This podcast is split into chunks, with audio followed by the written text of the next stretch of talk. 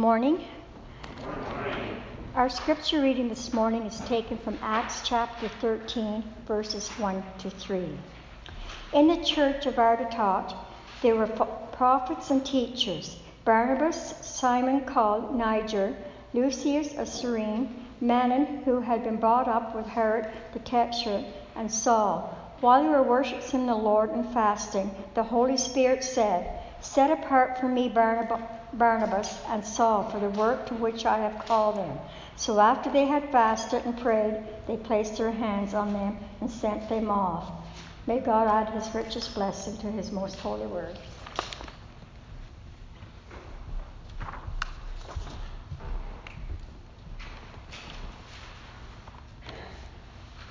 Let's pray together and ask the Holy Spirit to give us understanding into our text this morning. Lord God, we know that you speak to us as we read your word. That you, the creator of heaven and earth, have wisdom, have instruction, have truth to impart to us in this time. We pray give us ears to hear and the power to obey, we pray. In Jesus' name, amen. Well, church, do you have any Sunday traditions? You know, those things you do when you get home with your family or friends. Maybe for some of you, it's go for lunch and then have a walk. And maybe for some of you, it's go home and put the kids to sleep, or at least try to for a couple hours. Maybe for some of you, it's just go home and sleep yourselves. But I was remembering that when I was younger, my grandma and my grandpa, who are my mom's parents, that we had a Sunday tradition which I deeply valued. They would take me to the local golf course on Sundays, either for supper or sometimes even for brunch after church. And there they would treat me to food and the classic Shirley Temple, virgin, of course. And we would visit and talk, and usually I'd be complaining about having to go to school the next day. But it was a great time, and the memories that I cherish and, to be quite honest, still miss. But it was during one of these occasions, this time that my grandparents took me out for a meal, that I discovered one of the most beautiful things that exists on the face of the planet. And that is the buffet style meal.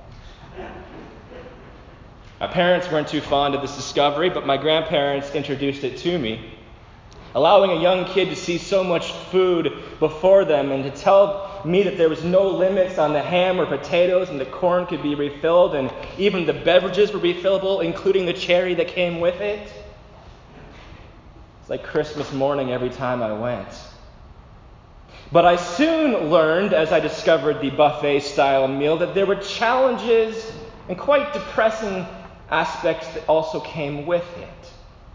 You see, it can be really easy to go up to the buffet and, and fill your plate, and there's tons of food on it, and you go and you eat it, and then you're full, and you leave, and the reality is, you end up missing out on a lot of the dishes that were actually there. I remember driving home, I wasn't driving, but my grandpa was driving home, and he'd say, Oh, did you try that? And I'd say, What are you talking about? Oh, it's on the other table. I didn't even see it there. Oh, my goodness. And other times, I would try to be a little more deliberate and survey the entire buffet so that that did not happen. And then I quickly realized that there was so much food, I couldn't eat it all without being overwhelmed and overcome. Now, that being said, the challenge and the, the attempt to eat it all was definitely there. Made for some uncomfortable rides on the way home. But why am I telling you this about this buffet style meal and the challenges that it can bring? Well, church, do you know that one of the images that is given for the scriptures is not just the fact that it is a lamp unto our feet, but that it is the Word of God, it is the food of God, which is given to us to nourish and edify us. And if you've been paying attention in the book of Acts over the past two and a half years now, or Revelation, or Jonah, we're quickly realizing that the Word of God is not an entree but it is a buffet where there is so much food that is given to us in the scriptures. And it's very easy for us to look at a chapter and get a bunch of food and get filled up and walk away, move on to the next one, leaving a lot of the food that is there behind, never tasting it. And the other side of things, it's, it's very easy to try to get it all at once, and it's too overwhelming. There's too much in the passage to take out at once. So, why am I saying this? Because some of you, maybe this morning, are thinking, are we ever, ever, ever going to finish the book of Acts? We're on chapter 13. Pastor, there are 65 other books of the Bible.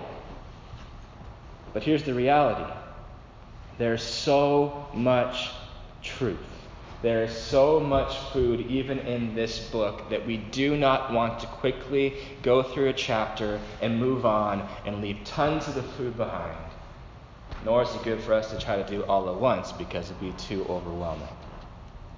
So we're going to continue to take our time because as we do, we discover truths that some of us, if we're honest, will admit we had never even seen there before. We pray that God would continue to bless our study as long as it takes that we may be nourished and edified by the meal that is before us. And so, with that, we come to a new part of the meal this morning, and we come to chapter 13. Now, structurally, this is a new component of the book because it begins to do, deal with a new theme. The previous 12 chapters have focused on the church receiving the power of the Holy Spirit and then being sent to witness to Jerusalem and Samaria. Even though there was a Gentile convert in there with the conversion of Cornelius, the Roman centurion. But now, and from now on in the book of Acts, from chapter 13 on, the gospel is going to go forth to the ends of the earth. From now on, with the missionary journeys of the Apostle Paul and his companions, we're going to see the gospel go forth to the Gentile regions. And ultimately, the book of Acts itself will end with Paul in Rome, which was the capital and the heart of the Gentile world at the time.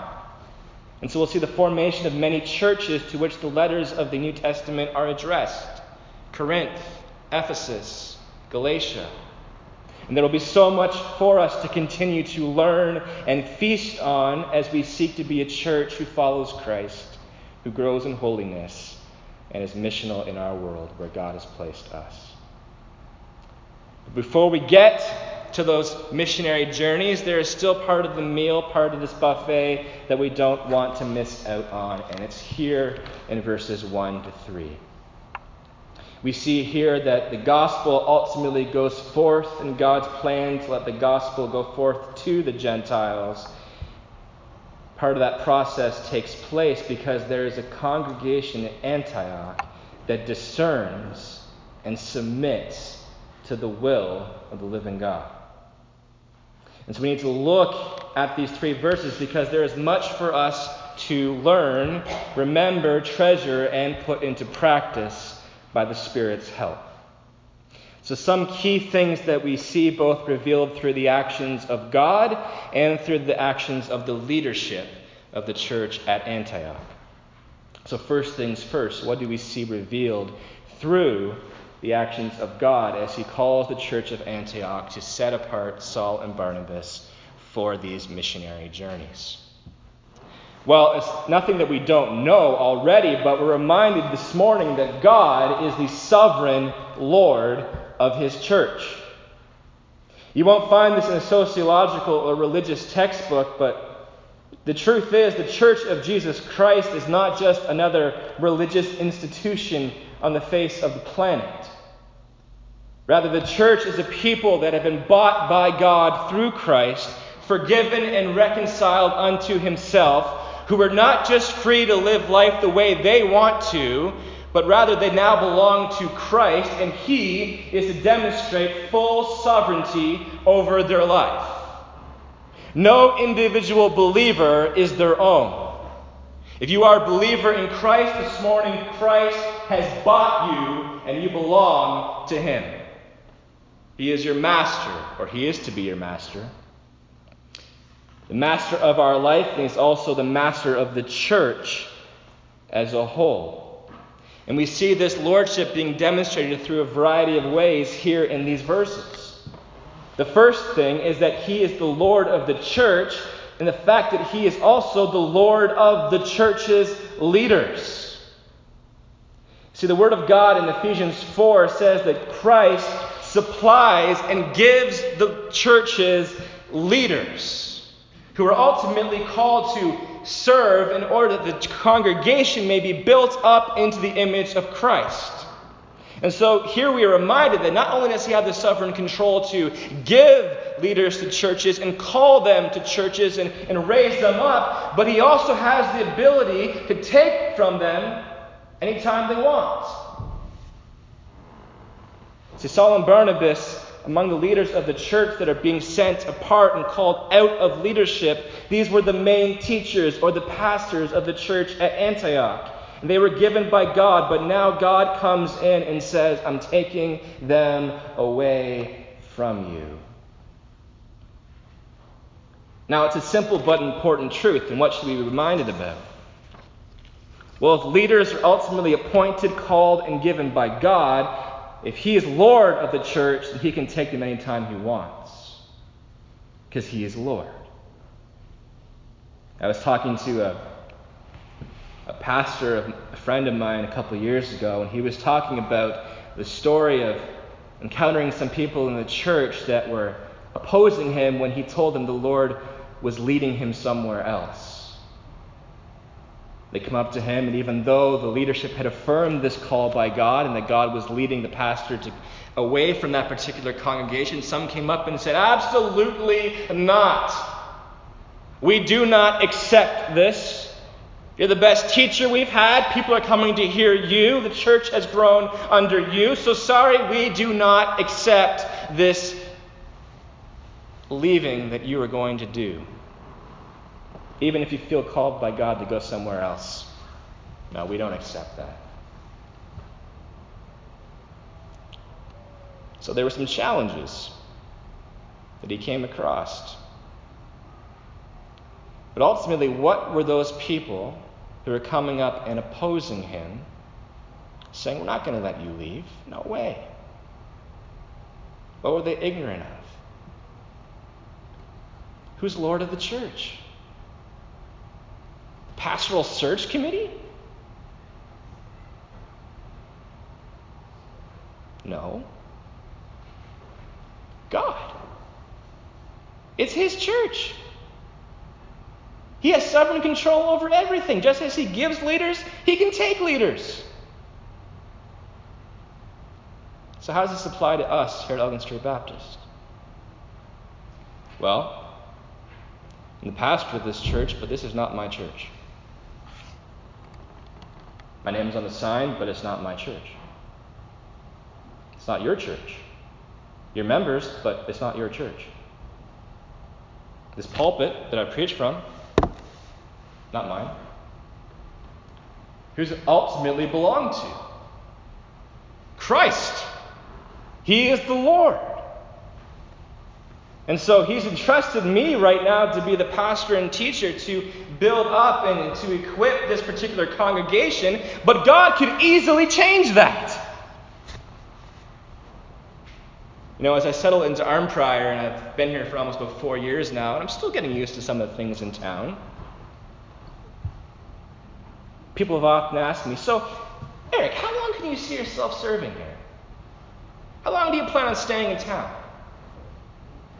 How many years? And, and so part of me is wondering, is there, are you hoping that I say not very long? What's, what's going on here? What's with the questioning? And the reality is, if I had my way, Elgin Street Baptist, I would be here until I retire. Because there is something that has happened as I've been called here and as I continue to serve you. And maybe I don't demonstrate it enough, and I apologize for that if I don't. But the passion and the love and the deep desire that God has given me regarding you, it continues to grow. You're not just people that come into the church. You're brothers and sisters that I am called to equip and serve and lead and shepherd. And guess what? I love doing it. I love you. I pray for you. My desire is that you would become like Christ.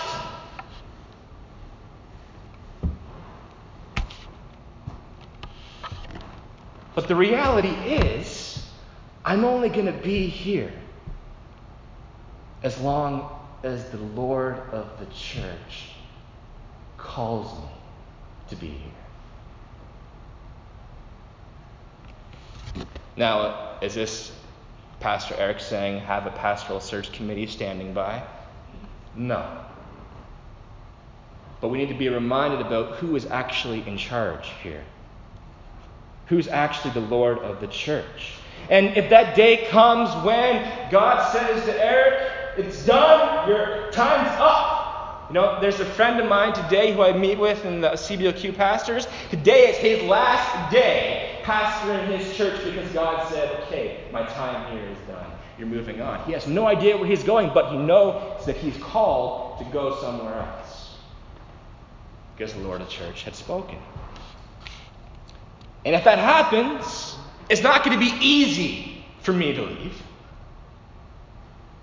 You know, it's not easy for Saul and Barnabas to leave. They've been with Antioch for years now at this point. There's relationships. They, they've been encouraging them to follow Christ with all their heart. There's a deep relationship.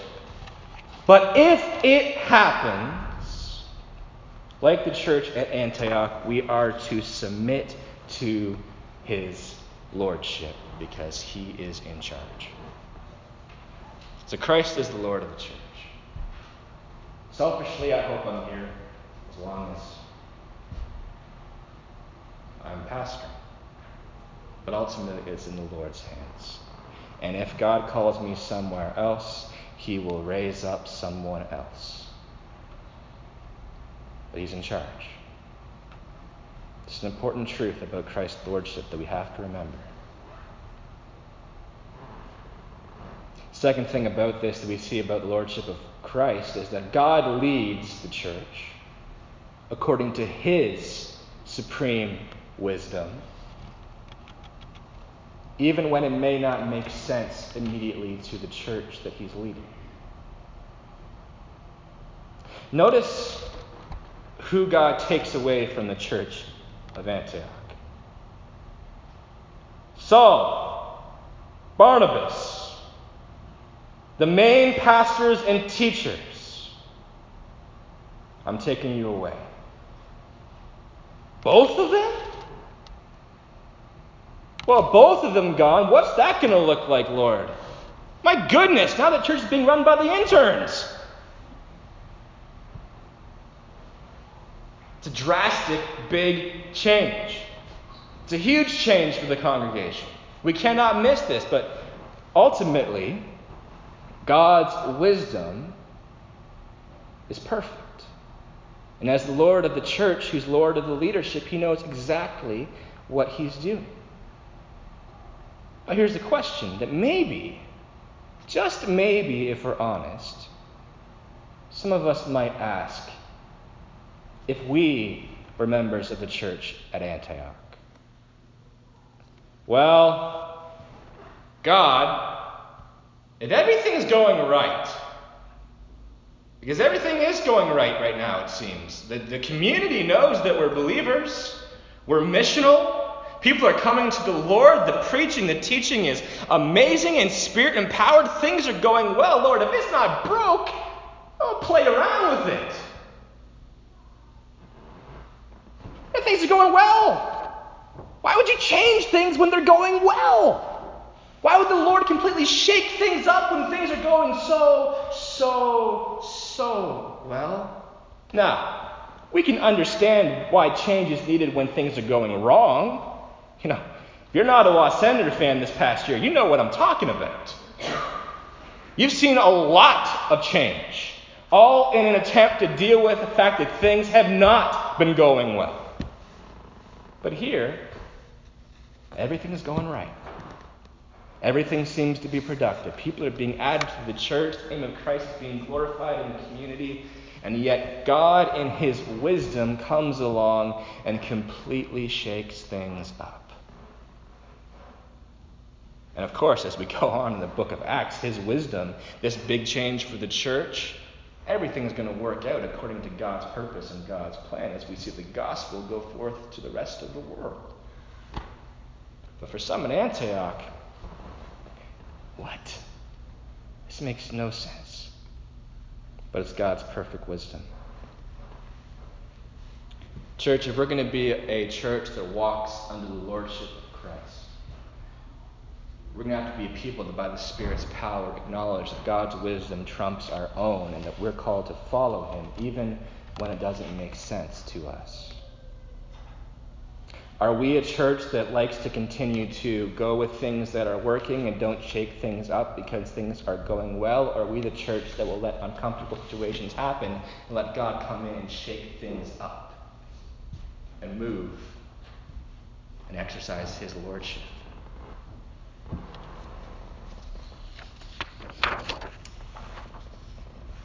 His perfect wisdom.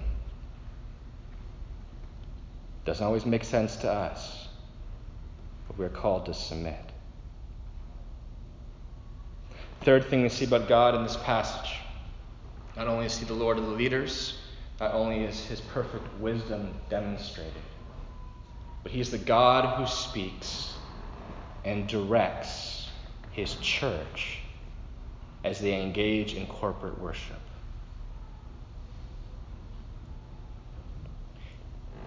Do you realize our God, the creator of heaven and earth, is with us this morning? The one who made you, the one who knows your thoughts before you think them. He is with us, even now. But He is not here with us just to be a passive spectator in the service. We sing our praises, His praises unto Him. But He's not just on His throne, just dwelling in the midst of His praises, simply receiving it all, but rather in corporate worship settings, the living God has come to speak and guide and lead His people. I pray that this morning we have come into this place expecting that the living God who made heaven and earth and who redeemed us through Christ has come not just to hear us sing songs, but to speak to us and to lead us into the newness of life. He has something he wants to say to us this morning. Are we listening?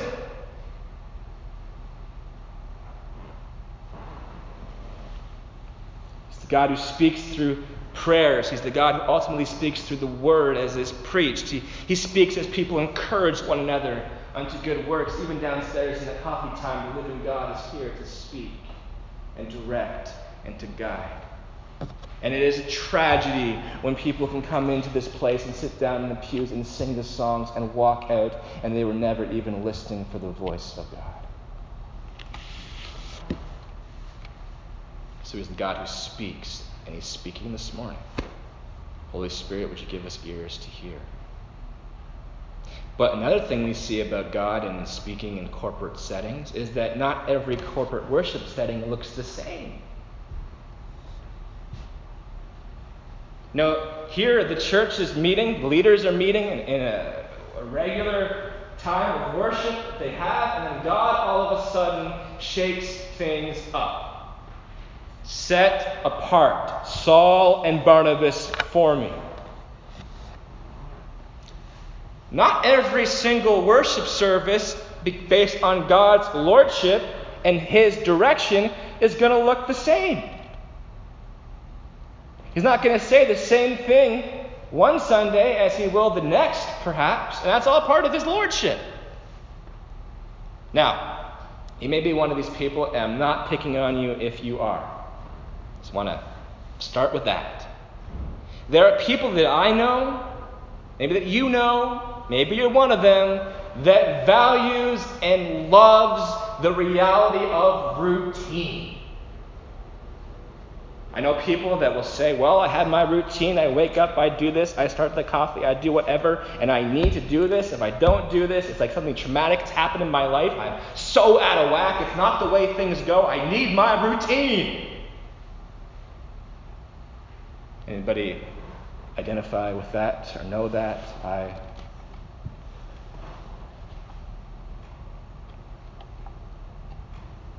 Well, I pray that we are not so bent up and dependent upon routine when it comes to our corporate order of service.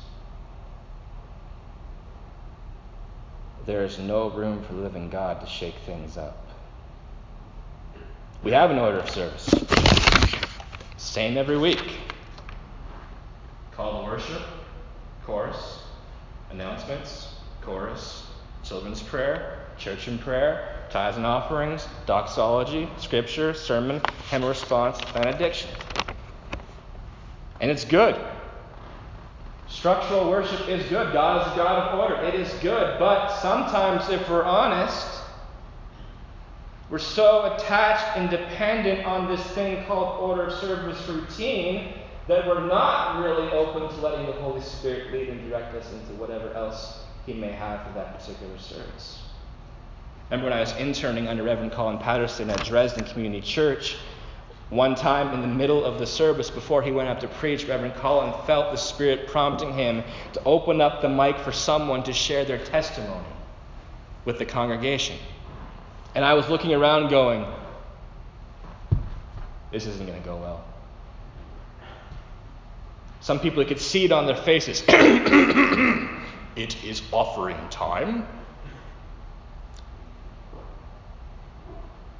It's like, what are you doing? What's going on? Holy smokes, Colin, like, we're, we're almost a Baptist church here. You've gone so charismatic on us. What's going on? But he felt the Spirit of God lead him. He had no idea what was going to go on, but he felt open up the mic, someone's testimony to share. And he did it, and someone got up who had been struggling, and the congregation had been praying for and they shared their testimony and grace of what God had done. And guess what happened? The entire congregation was moved. They were edified. They saw how God had answered prayer. They were glorifying Christ because of it. But it only took place because there was an openness to let the Spirit of God lead. Men of Antioch had continued their normal worship service would Saul and Barnabas be out there proclaiming the gospel to the Gentiles? I pray, oh, I pray, oh, I pray that here at Elgin Street Baptist, that we would come with the expectation that God is going to speak and that if He is Lord, that we be open to Him doing whatever He wants to do, even if it's different, even if it's something we've never done before because He's the Lord and He leads in His supreme wisdom. He's the Lord of the leadership, He's the one with supreme wisdom, He's the one who moves in the corporate worship. May we remember these key truths about our living God and live according as we acknowledge these aspects of His Lordship.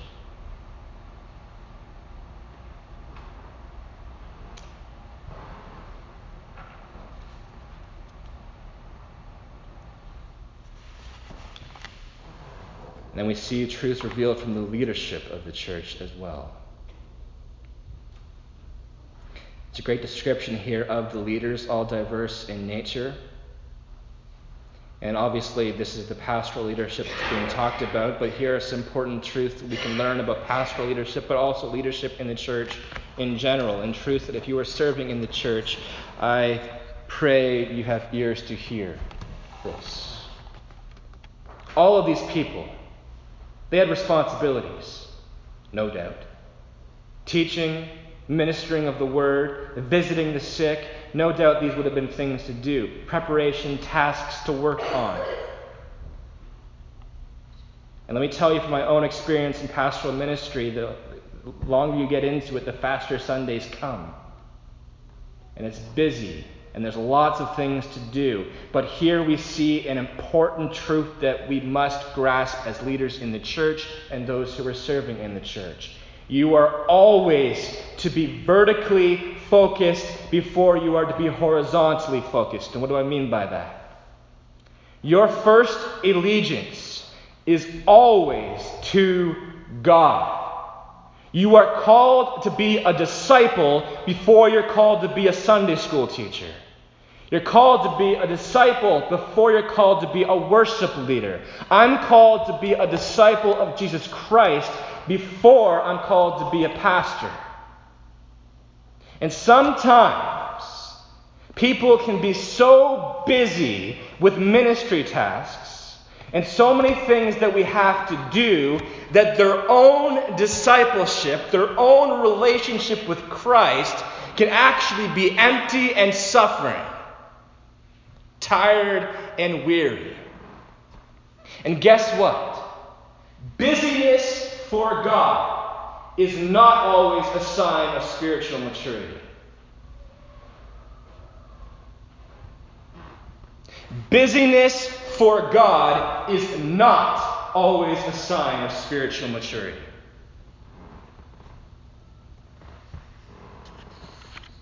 It is not good when you're doing all the work that the Lord has given to you to do, if in the process you forget the Lord who gave you the work.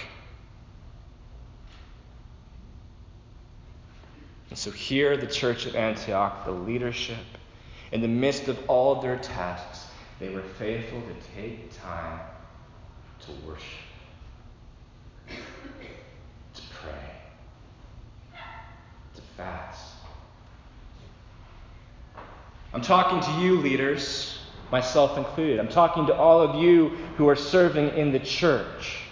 How is your personal discipleship going? Because here's the thing you can get caught up doing so many things here at this church and completely walk away from the heart of the matter of it all knowing Christ having a deep relationship with Him. And as the pastor once said to me, when it comes to the leadership, don't expect a thriving church from a half empty spiritual leaders. I'm useless to you if I'm not seeking Christ first. Every message, before I preach it, guess who it's preached to? Me. I can't show you the wonder and the beauty and be used by the Spirit to help show you the truth of the Scripture if God has not taught me first.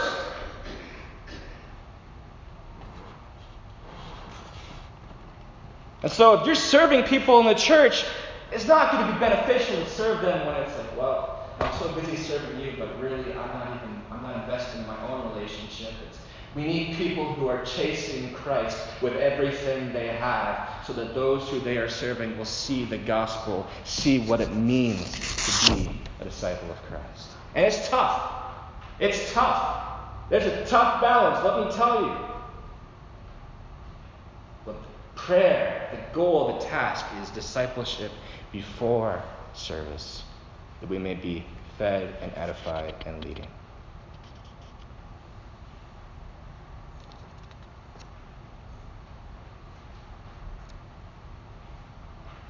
Second thing about their vertical focus. Healthy churches, biblical leadership is demonstrated when the leaders are receptive and obedient to the Spirit's leading. What made this moment such a great kingdom building moment in Antioch was that the leaders were able to discern, hear, and be obedient to the will of God.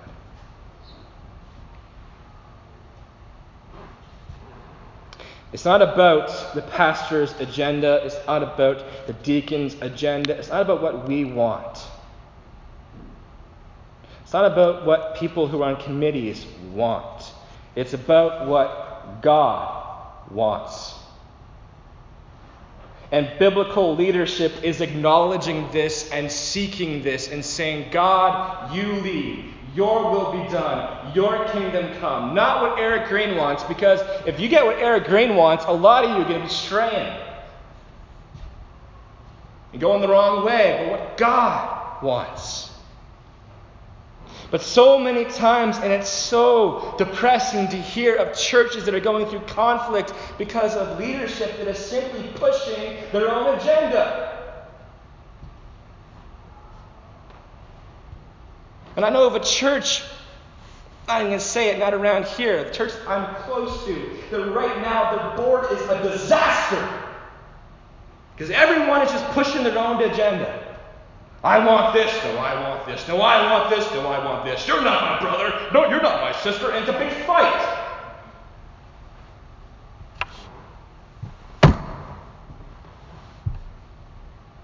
It's so sad to see because that's not biblical leadership.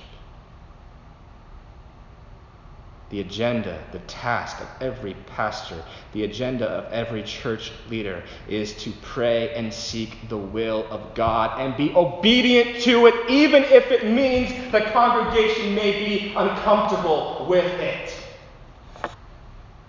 I can only imagine as I was thinking about this, and you know, I don't know what the Church of Antioch, I have no idea they have board meetings, really don't. That's not giving to us. But I can only imagine what, what could have come up. What do you mean you're taking Saul and Barnabas from us? What are you doing? We've been supporting their ministry with our money. We've been giving it to you. What do you mean you're taking them? No, no, no. There may be a, a few in the congregation that could have been a little upset. But still, they were obedient to God.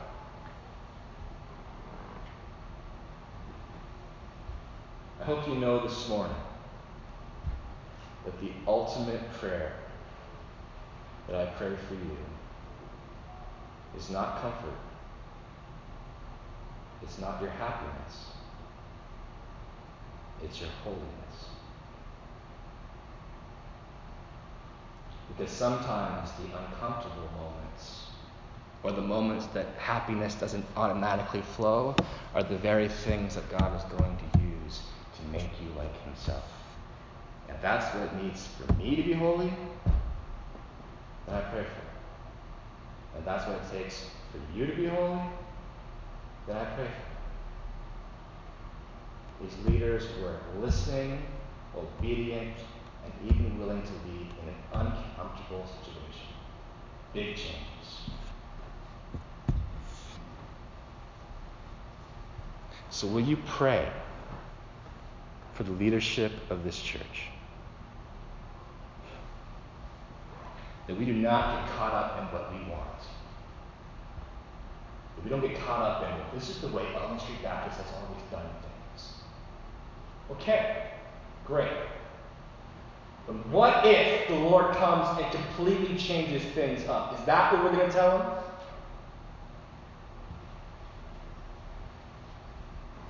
That we may be in tune, we may be vertically focused, that when God speaks, we would listen and that we would trust His wisdom, we would submit to His lordship, and that Christ would take us deeper into the kingdom of God. Is that what you want? Because that's what I want. So, even in these three verses, this part of the meal, oh, the truth that we see God's in charge. He's the Lord of the leadership. It's His supreme wisdom that we have to trust. And He speaks and He leads and He directs us as we gather. But from the leadership perspective, those who are serving, you must remain vertically focused. We must be seeking the will of God and carrying out His task and His purposes, even if it's uncomfortable.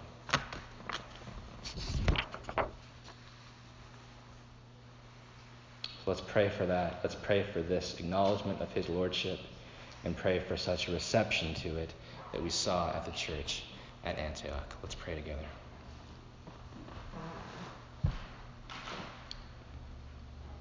Almighty God, we come to you this morning. We're thankful that how in this corporate worship setting, you, our Lord, speaks. You have bought us. We are yours. You are in charge. You lead us according to your supreme wisdom, even when it may not make sense to us. We pray that you help us trust your wisdom. Trust you even when you come in and you shake things up when we don't even think we need it.